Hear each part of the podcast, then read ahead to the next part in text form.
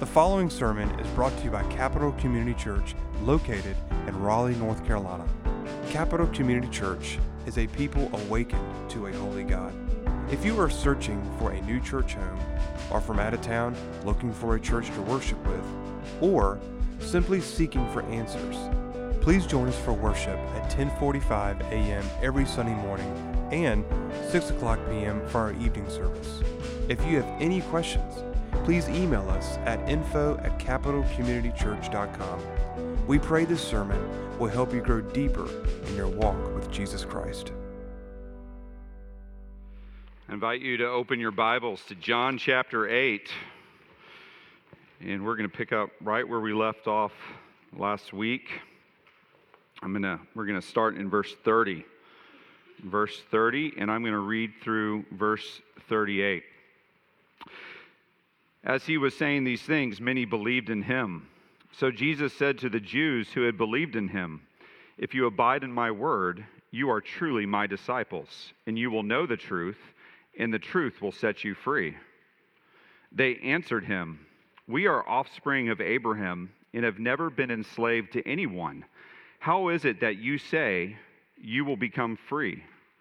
Jesus answered them, "Truly, truly, I say to you, everyone who practices sin is a slave to sin. The slave does not remain in the house forever. The son remains forever. So, if the son sets you free, you will be free indeed. I know that you are offspring of Abraham, yet you seek to kill me, because my word finds no place in you. I speak of what I have seen with my father, and you do what you have heard from your father."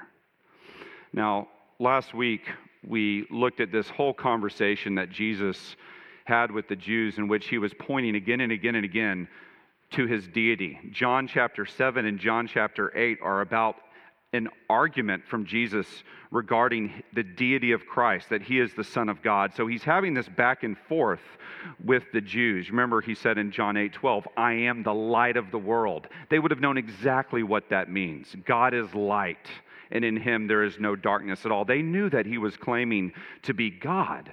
And the, the whole narrative ends, uh, that section in verse thirty. If you look at verse thirty, it says, as he was saying these things, many believed in him. And I almost talked about that verse last week, but I didn't. And here's why. Is because this is a very difficult concept to grasp, which is about to take place. Many believed in him, John records. But then look at the response of the same people that believed in him. Look at this response. Uh, Jesus tells him, uh, if you abide in my word, you are truly my disciples. Uh, you will know the truth. The truth will set you free. Look how they answer him. We are offspring of Abraham. They have never been enslaved to anyone. So they're pushing back against Jesus. Their response, Jesus says, look at verse thirty-seven, he says, "I know that you are offspring of Abraham." Look at this. "Yet you seek to kill me, because my word finds no place in you." So this is a very difficult reality to grasp. It's a reality that John pictures several times in the gospel. It's called the unbelieving believer. The unbelieving believer. It's somebody that has a type of superficial faith in Christ, but it's not a genuine faith. That means that it's not a saving faith. It's, it's a faith in Christ for the wrong reasons, and therefore it doesn't save.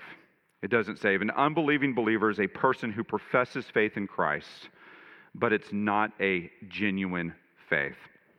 And, I, and, and my fear is that in the modern church, there are many unbelieving believers. There are many unbelieving believers. The reason why that is, is because we're quick to label anyone a Christian just because they put Christ in their Twitter or Instagram bio. If somebody is willing to affiliate with Christ today, we say, oh, they're a Christian. You know, they, they go to such and such church. But that's not what Jesus said. That's not what Jesus said. Jesus said, no, you have to believe the real gospel, the true gospel. What's the true gospel? That you are a sinner in need of a Savior. What's the message that many churches preach today? That you're, you're a good person and Jesus is here to show you how to live as a good example. No, Jesus said, no, you're enslaved to your sin and I came to die for your sin. That, do you see the difference in the message? The, the message is, is that Christ came to save sinners. And if you don't come to Jesus for that reason, it doesn't count. It doesn't count. And throughout the Gospels, many people came to Jesus for other reasons.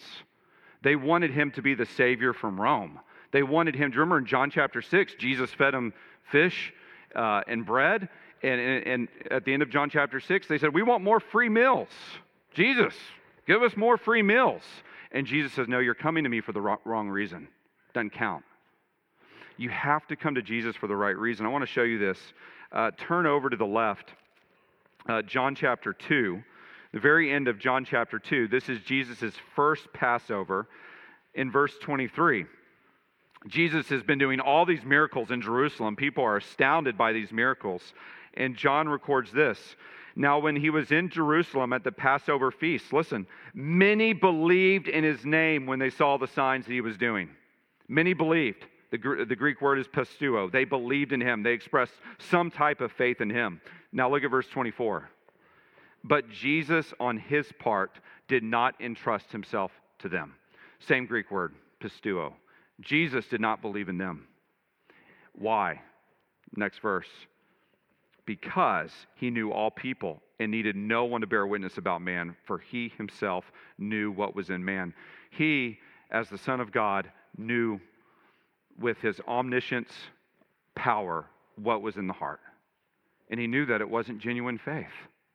It, it, it was just faith because they, people were people were impacted by seeing the, the signs that he was performing, the miracles. So Jesus taught this over and over again. I want to show you one more place that he taught this, this idea of superficial faith. I want you to turn all the way to all the way to the left to Matthew chapter thirteen. Matthew chapter thirteen. This is the, the parable of the sower. I think the parable of the sower is really the paradigm in which you are to understand Jesus' ministry. Do you remember the parable of the sower? Jesus says there's a sower. He sowed seed. The seed is the gospel. And he sows that seed on four types of soils. There's the hard path, where the birds come and take it up immediately. There's the rocky soil, where it takes a shallow root, and then it withers away under the sun and the wind. There is the thorny soil, which it, it starts to grow, but then it's choked up. And then there's the good soil where it grows and produces fruit. If you look at verse eighteen of, of Matthew thirteen, here's Jesus' explanation. He says this, "Hear then the parable of the sower. When anyone hears the word of the kingdom and does not understand it, the evil one comes and snatches away what has been sown in his heart. This is what was sown along the path. As for what was sown on the rocky ground, this is the one who hears the word and immediately receives it with joy. Yet he has no root in himself, but endures for a while. And when tribulation or persecution arises on account of the word, immediately he falls away. As for what was sown among thorns, this is the one who hears the word, but the cares of the world and the deceitfulness of riches choke the word, and it proves unfruitful. As for what was sown on good soil, this is the one who hears the word and understands it. He indeed bears fruit and yields in one case a hundredfold, in another sixty, and in another thirty. So let me ask you this. Out of those four soils, how many of the soils were genuine saving faith? One. One. How many looked like for a while that they were genuine faith but weren't? Two. The rocky soil and the thorny soil. What's Jesus saying? He's saying, look, as, I, as I'm preaching the gospel, all types of people are going to make professions of faith. but that doesn't mean that it's real faith. What's the evidence Jesus says in this parable that somebody has real faith? There's there's two things that he points to. Did you see them? One is endurance, that they stay in the faith. And two, they produce what? Fruit. Fruit.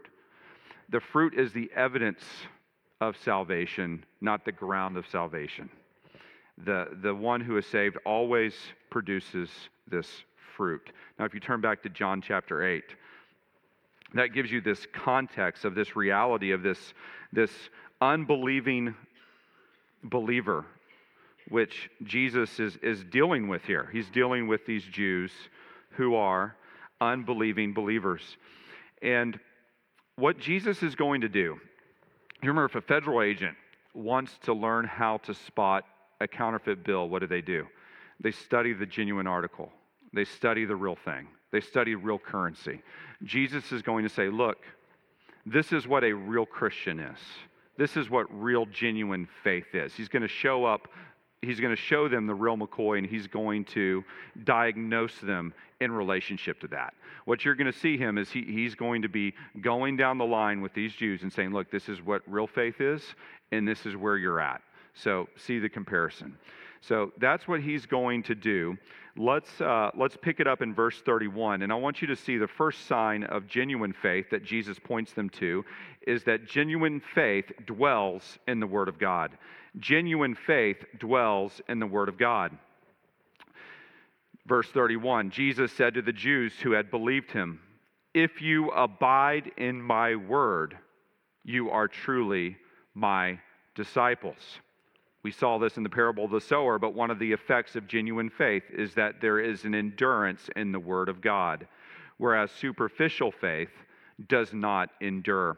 That word, the Greek word that is translated abide, is the word meno. And in this case, it's a conditional subjunctive. It's a, it's a condition that is met in the true Christian. You could translate that word remain, or as it is here, abide. Uh, it's the same word that is used in John fifteen four when Jesus says, "Abide in me, and I in you." You could also translate it as dwell. Dwell. As in a house. You, what does it mean when you dwell in a house? When somebody asks you, what's your address of residence? It means that's where I live. That's where I live. That's where I stay. That's where I go. That's, that's, that's the place of my life. That's what Jesus is saying. He's saying that you will show yourself to be truly my disciple if you live in my word. That that's where you dwell, that's where you stay, that's where you go. This becomes your life. And Jesus says this is the contrast between the true disciple and the false disciple. Continuing in the word of God is one of the evidences that you are truly one of Christ's disciples. Let me say it slightly differently. Enduring in the Word is not the ground of true faith. It is the evidence of true faith. John says in Second John verse nine, "Everyone who goes on ahead and does not abide in the teaching of Christ does not have God. Whoever abides in the teaching," same word, minnow, "whoever abides in the teaching has both the Father and the Son." Jesus said to the church at Philadelphia, he had lots of things against them, but he, he did say this positively in Revelation three eight. He says, "Yet you have kept my word and have not denied my name." So this is one of the evidences that you have genuine faith, is that you endure in the word of Christ. You endure in the word of Christ. And that manifests itself, I think, in two ways. First, a desire to study the Scriptures. A desire to study the Scriptures. Remember, Jesus said when Satan tempted him, "Man cannot live on bread alone, but on the very word that proceeds out of the mouth of God." So the true disciple of Christ loves the word of God. They love listening to the Word of God. They love meditating about the Word of God. And the Word of God becomes the defining factor in their lives. Moreover, secondly, there is a desire to submit to the Word of God. in addition to studying the Word of God, there is a desire to live your life under the Word of God. R C. Sproul once said, you know, there's this saying where people say, uh, the Bible says it, I believe it, that settles it. And Sproul said, we need to revise that saying a little bit. It should be, the Bible says it, that settles it. Because it doesn't really matter if I believe it or not. If the Bible says it, I'm going to submit my life to it.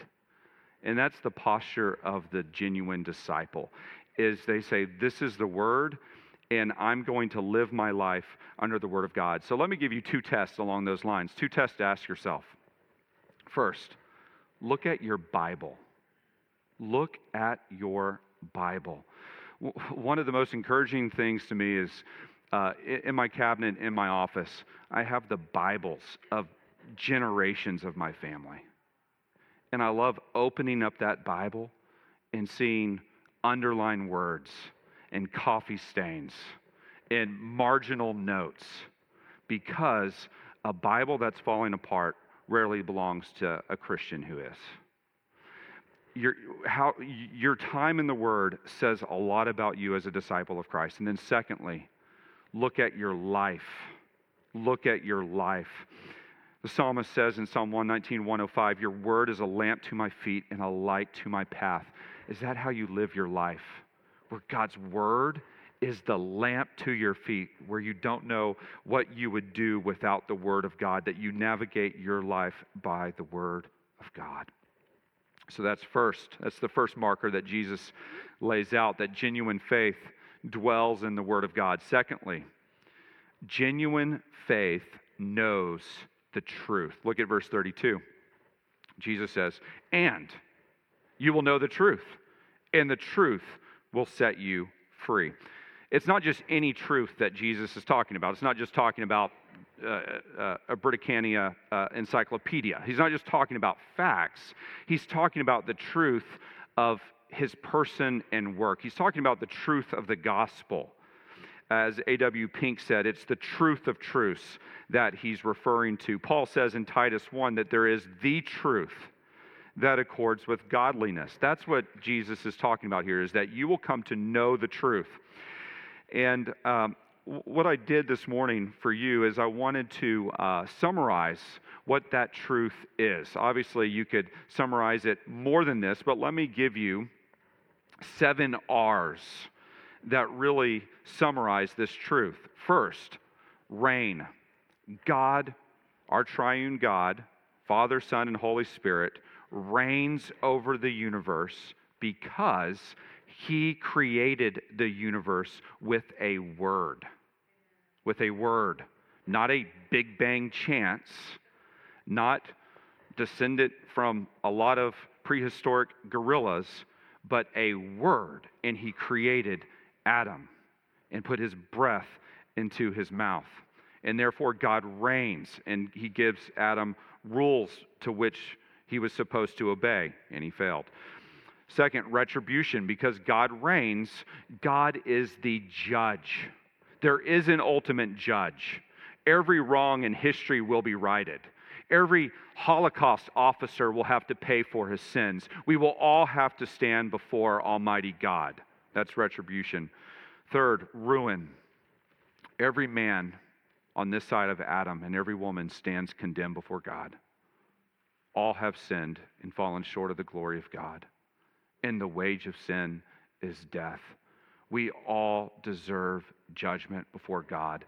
God on the last day will not grade on a curve. He grades by a perfect standard, his law. And therefore we all deserve judgment.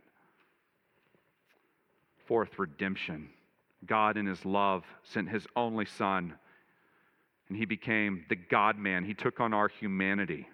He's the eternal Son of God, and he lived the perfect, righteous life that none of us has been able to live. And he stood in our place on the cross, and he took our sin that we deserved as our substitute, as our atonement on our behalf. And because he was perfect, he was resurrected from the dead three days later. Next R is regeneration. Regeneration. We must have a new life in Christ. True Christianity teaches a new life. A new life, regeneration. Remember what Jesus told Nicodemus? He said, you must be born again. You must have a new life. And then repentance. Repentance and faith. To receive what Christ has done, you must repent of your sins, you must turn, and you must look to look to Christ, you must trust Him, and then you will be given all the benefits of what Christ has accomplished. And then last R is return, that we are looking forward to the great, glorious appearing of our Lord and Savior, Jesus Christ, at the end of history, when He is coming in the flesh with all of the angels, with all of the departed saints, and then He will create a new heavens and new earth where we will reign with Him forever. That's the Christian worldview. That's the truth. That's the truth that Jesus is talking about. So Jesus says, when you're when you truly come to faith, those truths that I just outlined, you will know them, and they will become part of your D N A and your soul. They will become a fabric of your existence. And Jesus says, you will know that truth, and the truth will set you free. The genuine believer always knows the truth. It's like you could you you, you could find a genuine believer somewhere over in, in Thailand and wake them up at night and say, what's the truth? And they could give you the truth. A superficial believer, they always stumble over certain facts of the truth. They always forget certain things, or they fail to mention certain things, or they don't believe certain things. I was in a discussion with, with a friend recently, and, and the question was, was George Washington a genuine Christian? That's a, you know, you look back and you ask these questions about great people of history. Was George Washington a genuine Christian? He was a practicing Anglican. Uh, he talked, if you read his writings, he talked a lot about the reign of God and the providence of God over the Continental Army and, and over all these things, and how God was looking out after their affairs. But it's hard to say whether he was a genuine Christian or not, because he doesn't talk about Christ. He doesn't talk about redemption. He doesn't talk about repentance. Maybe he believed it. He just doesn't talk about it in his in his writings. And so this is the truth that, that it's wholesale. You have to believe all of it. You, you have to believe that you're ruined, that there's a Redeemer, that you need a new life, that you're regenerated, that, that you must come to repentance and faith, and that the Lord is returning, and all these things. And the true Christian internalizes them and believes them. One of the reasons why I think that God is blessing this church and God is bringing people to this church is because people are starving for the truth. People are so thirsty. They just want the truth. Teach me the basic truths of who Christ is, of who God is, and where I stand in Him redeemed, and, and the glorious truths of the return of Christ. All these things, people just want the truth, because the true Christian knows the truth. That's what Jesus is saying. So, genuine faith dwells in the Word of God. Genu- genuine faith knows the truth. And then third, genuine faith gives liberty. This is the last part, beginning in, in verse thirty-two. This one is very important, so stay with me. Look carefully here. Jesus says, you will know the truth. You will know it in your mind, in your soul, and as a result, it will set you free. It will set you free. Now, the liberty that Jesus is talking about, it's very apparent if, when you keep reading, and we'll see this, is a liberty from a life of sin. This is the highest liberty that you can have. We, we like to talk about political liberty and our liberties in, in government. Praise God for those. We, we like those liberties, but this is the highest liberty. This is a liberty from the bondage and slavery from sin. And Jesus says, my truth brings this liberty and this freedom. Now, look at the startling response of the Jews to this statement. Verse thirty-three. They answered Him, we are offspring of Abraham and have never been enslaved to anyone. How is it that you say you will become free? Now, if you look at Israel's history, had they been enslaved before? Yes, many, many times. You think about Egypt. You think about, you think about Babylon and, and going going into deportation to Babylon. You think about the the Alexander the Great and the Syrians, and now who they are under. They're under Rome. So clearly, they're not talking about political bondage here. They're, ta- they're not talking about political slavery. They believe, look at their answer, they believe that they are essentially justified before God. For what reason? They're descendants of Abraham. Literally the seed of Abraham. They say, we're the seed of Abraham. We're his offspring. There's a direct line between us and Abraham. Don't you remember, Jesus, that God gave those promises to Abraham, that God made those covenants with Abraham? Uh, we're in that line. Uh, we're not, we're, we're not spiritually enslaved. We don't need to be freed. So what you're saying doesn't apply to us. Look at Jesus' response, verse thirty-four. Jesus answered them, truly, truly, literally, amen, amen. In other words, pay attention to what I'm about to say because it's very important. I say to you, everyone who practices sin is a slave of sin. This is a hard and fast universal rule that is written into the fabric of the universe. He says, if you practice sin, the, the word he uses to describe practice, he's not just talking about committing a sin. We all, er, Christians commit sins. He's talking about the practice, the habit of committing the same sin. He's talking about doing the same thing over and over. Like a dog returns to its vomit, you keep doing the same sin again and again and again. He says that the one who practices sin is a slave of sin. In your Bible, circle or underline that word slave. It's a really important word. It's the Greek word doulos.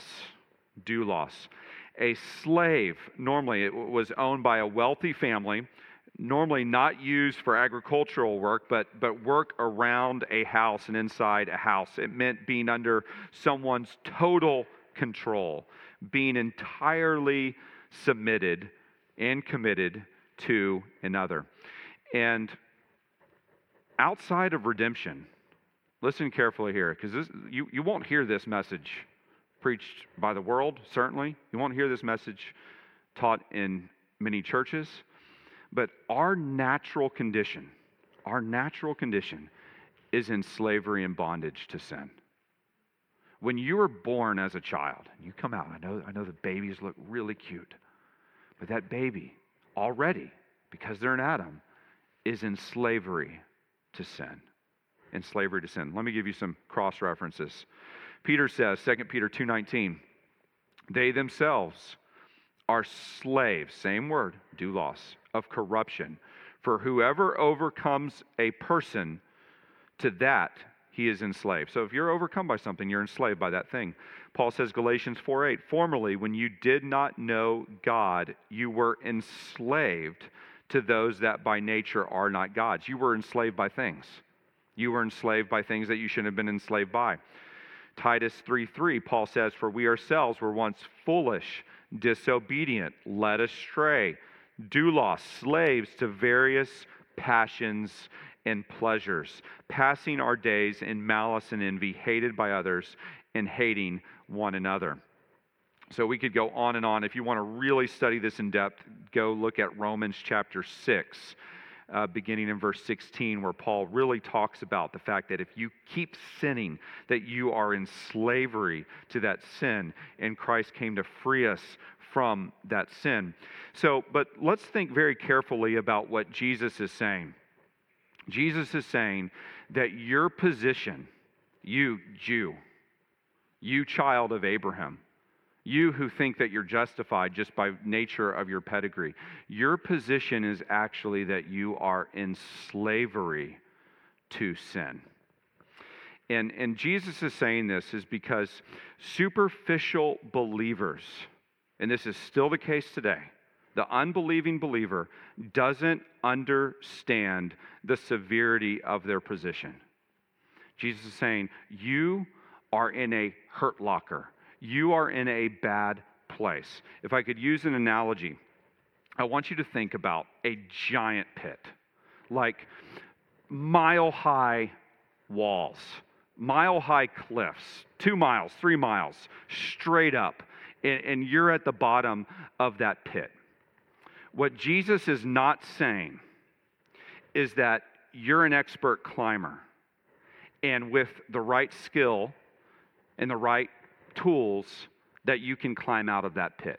Jesus is not saying that. Nor is he saying that somebody can throw you a rope and you can just grab on and they're going to pull you out. He's not saying that either. He's saying you are in a pit, and the only way for you to get out is for me to come down to the bottom of that pit and to put you on my back and to climb you out of that pit. Any, uh, anybody ever see The Princess Bride? You remember Andre the Giant when he puts puts the princess and, and uh, the dread pirate Roberts on his back and pulls him up? Um, that's what Jesus did, is he came down and he took on our humanity to deliver us out of the pit of our own sin. Or let me put it another way. I want you to imagine that you are in the deepest, darkest dungeon that you could possibly think of. And that dungeon is owned by Satan himself. He has the keys to the door. And within that dungeon, in its great depths, you are at the bottom and, and where it's completely dark, and you are chained. And you are chained. And the chain is your own sin. What Jesus does is he comes and he throws open the door to the dungeon. And he cuts the chains so that you are released and you are no longer enslaved to that sin. Listen, this is, uh, you remember that hymn, "And Can It Be?" Charles Wesley? This is what Wesley said. This is the fourth verse of "And Can It Be?" He said, "Long my imprisoned spirit lay, fast bound in sin in nature's night. Thine eye diffused a quickening ray. I woke, the dungeon flamed with light. My chains fell off, my heart was free. I rose, went forth, and followed me. Thee." This is Jesus' point. You cannot be saved until you come to the realization that you are in a pit of sin. You cannot be saved until you come to the realization that you are in a dungeon of sin. You cannot be saved until you realize that you are lost, that you are captive, that you are enslaved, because Jesus came to save sinners. This is what Jesus said, Matthew nine thirteen. He says, "I did not come to call the righteous, but sinners." I came to call the people who realized that they were enslaved to their sin. We're all sinners. But some people think that they're righteous. That's what Jesus meant there. Because salvation is always by grace. You, you, you, it, the moment that you try to contribute something, the moment you try and say, I can, I can pull myself out of this thing, Jesus, you, you help me a little bit, but I can do my part. The moment you do that, you negate grace. You negate faith. For by grace you are saved through faith, and it is not your own doing. It is the gift of God, not of works, so no one can boast. So Jesus says, you must realize your predicament. You must realize your sin, that you are enslaved to sin, in bondage to sin. So genuine faith, genuine faith knows they've been given liberty from sin. Whereas superficial faith, Christ is just an add-on to their sinful life. And they ultimately stay enslaved to their sin. Did you hear that? This is why Jesus said in the Sermon on the Mount, he said, "Blessed are the poor in spirit."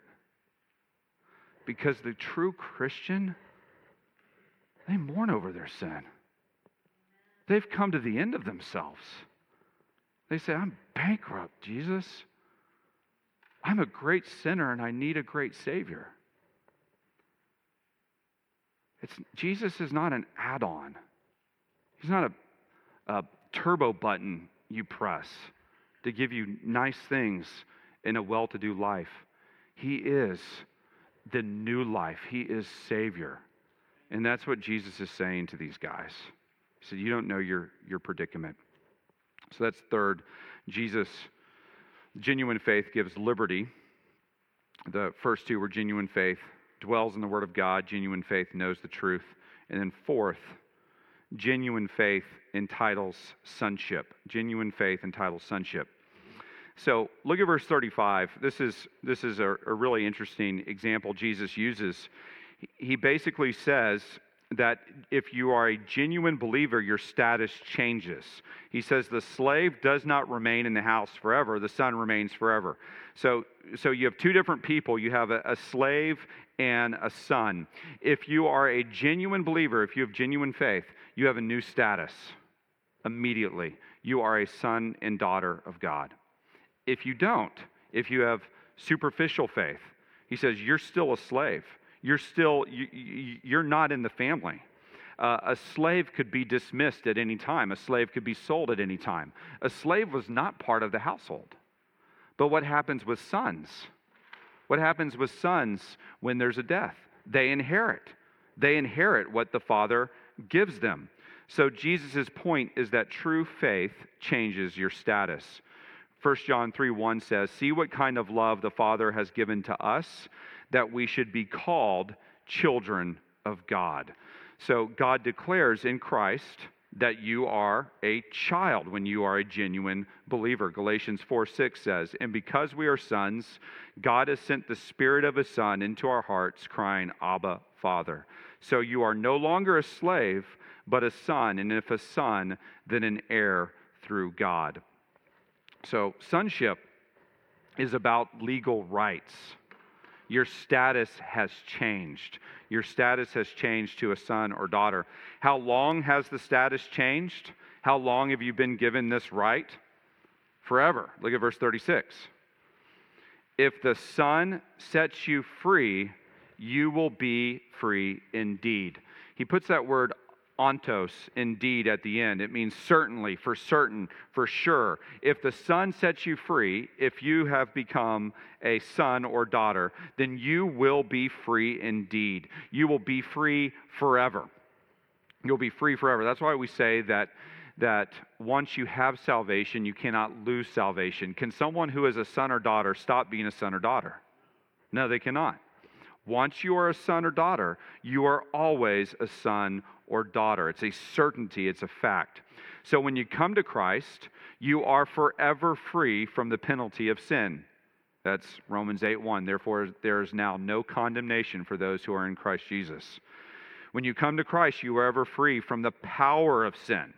You are no longer enslaved to its, its power over you. And when you come to Christ, you will one day be free from the presence of sin, when the Lord Jesus is, Lord Jesus returns and abolishes sin and death forever. So what Jesus is saying is, is your status hasn't changed. I know you profess faith, but you're still in the same old predicament that you've always been in. You're a slave. You're not a son. The son is free indeed. The son, the, the son is forever going to be free. The son is going to inherit the blessings. The, the son is going to inherit the benefits, but you're still in slavery. That's your status. So genuine faith entitles sonship. Genuine faith liberates. Genuine faith knows the truth. Genuine faith dwells in the Word of God. And then fifth, this is so important, so basic, but so important. Genuine faith loves the Lord Jesus Christ. Look at this, look at this litmus test, verse thirty-seven. "I know that you are offspring of Abraham. I know that you're the seed of Abraham. I know who you are." He says, "Yet you seek to kill me, because my words find no place in you." They sought to kill Christ.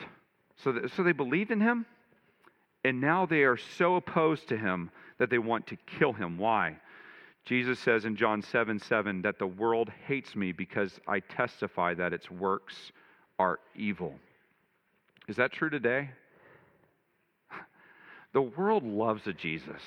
That's the kumbaya Jesus that just says, "I love you, and just come look at me, and I'll show you how to live." Everybody's fine with that Jesus. But the Jesus who says that you need to repent of your sin, take up your cross daily, and follow me, that's the Jesus that the world rejects. Don't put a finger on my sin, because that's my identity. I identify as that. And you're telling me I need to repent of that? How dare you, Jesus? That, that, that makes me want to kill you. And that's their response. They want to kill him.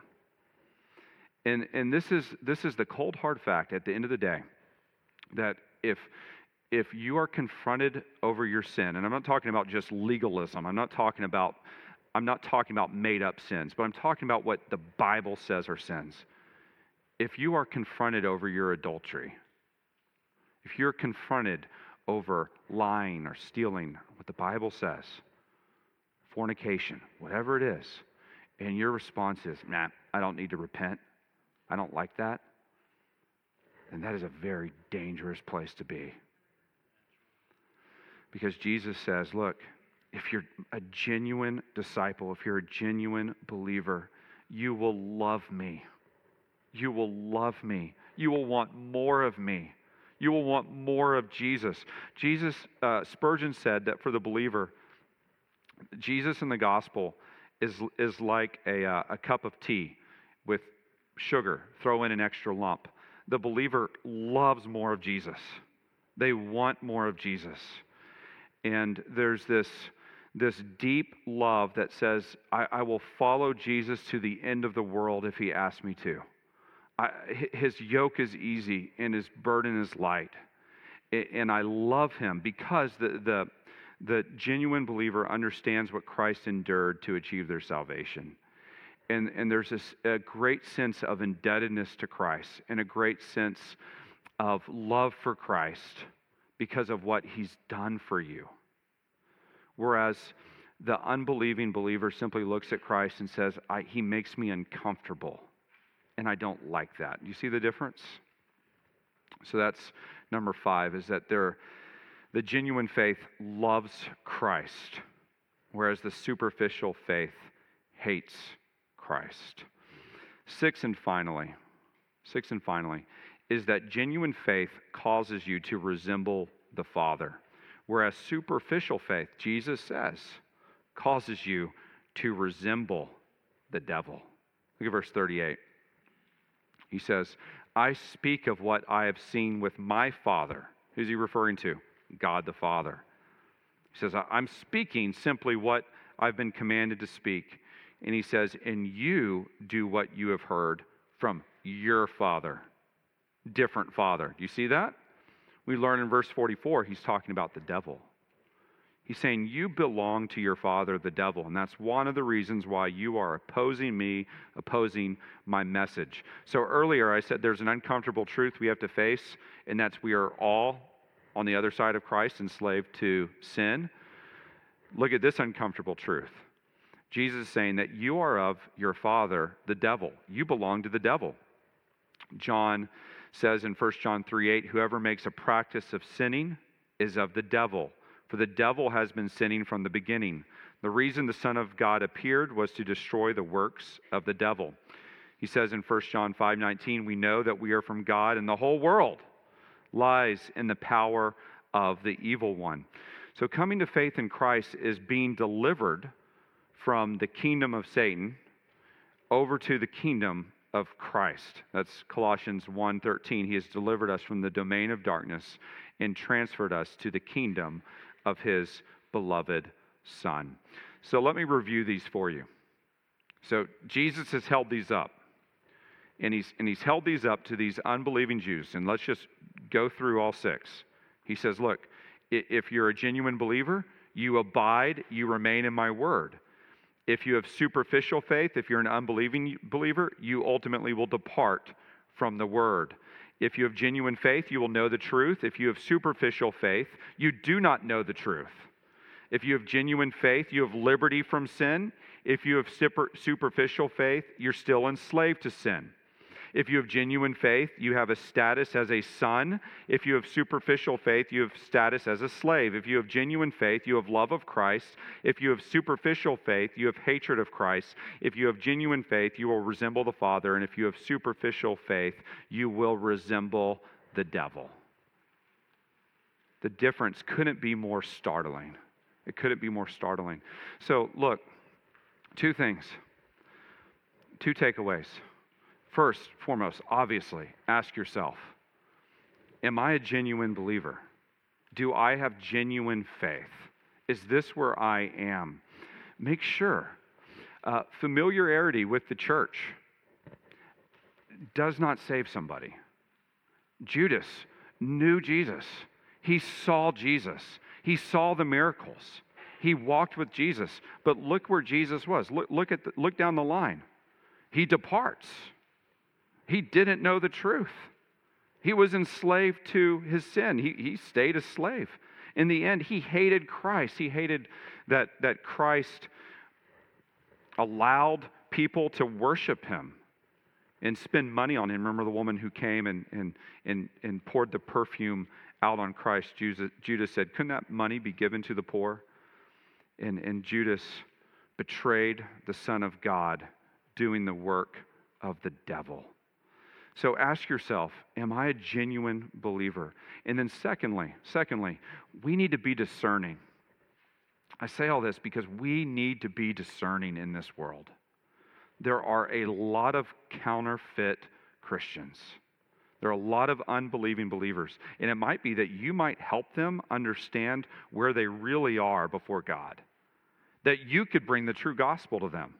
A lot of people in the churches have never heard the true gospel. And you can bring the gospel to them.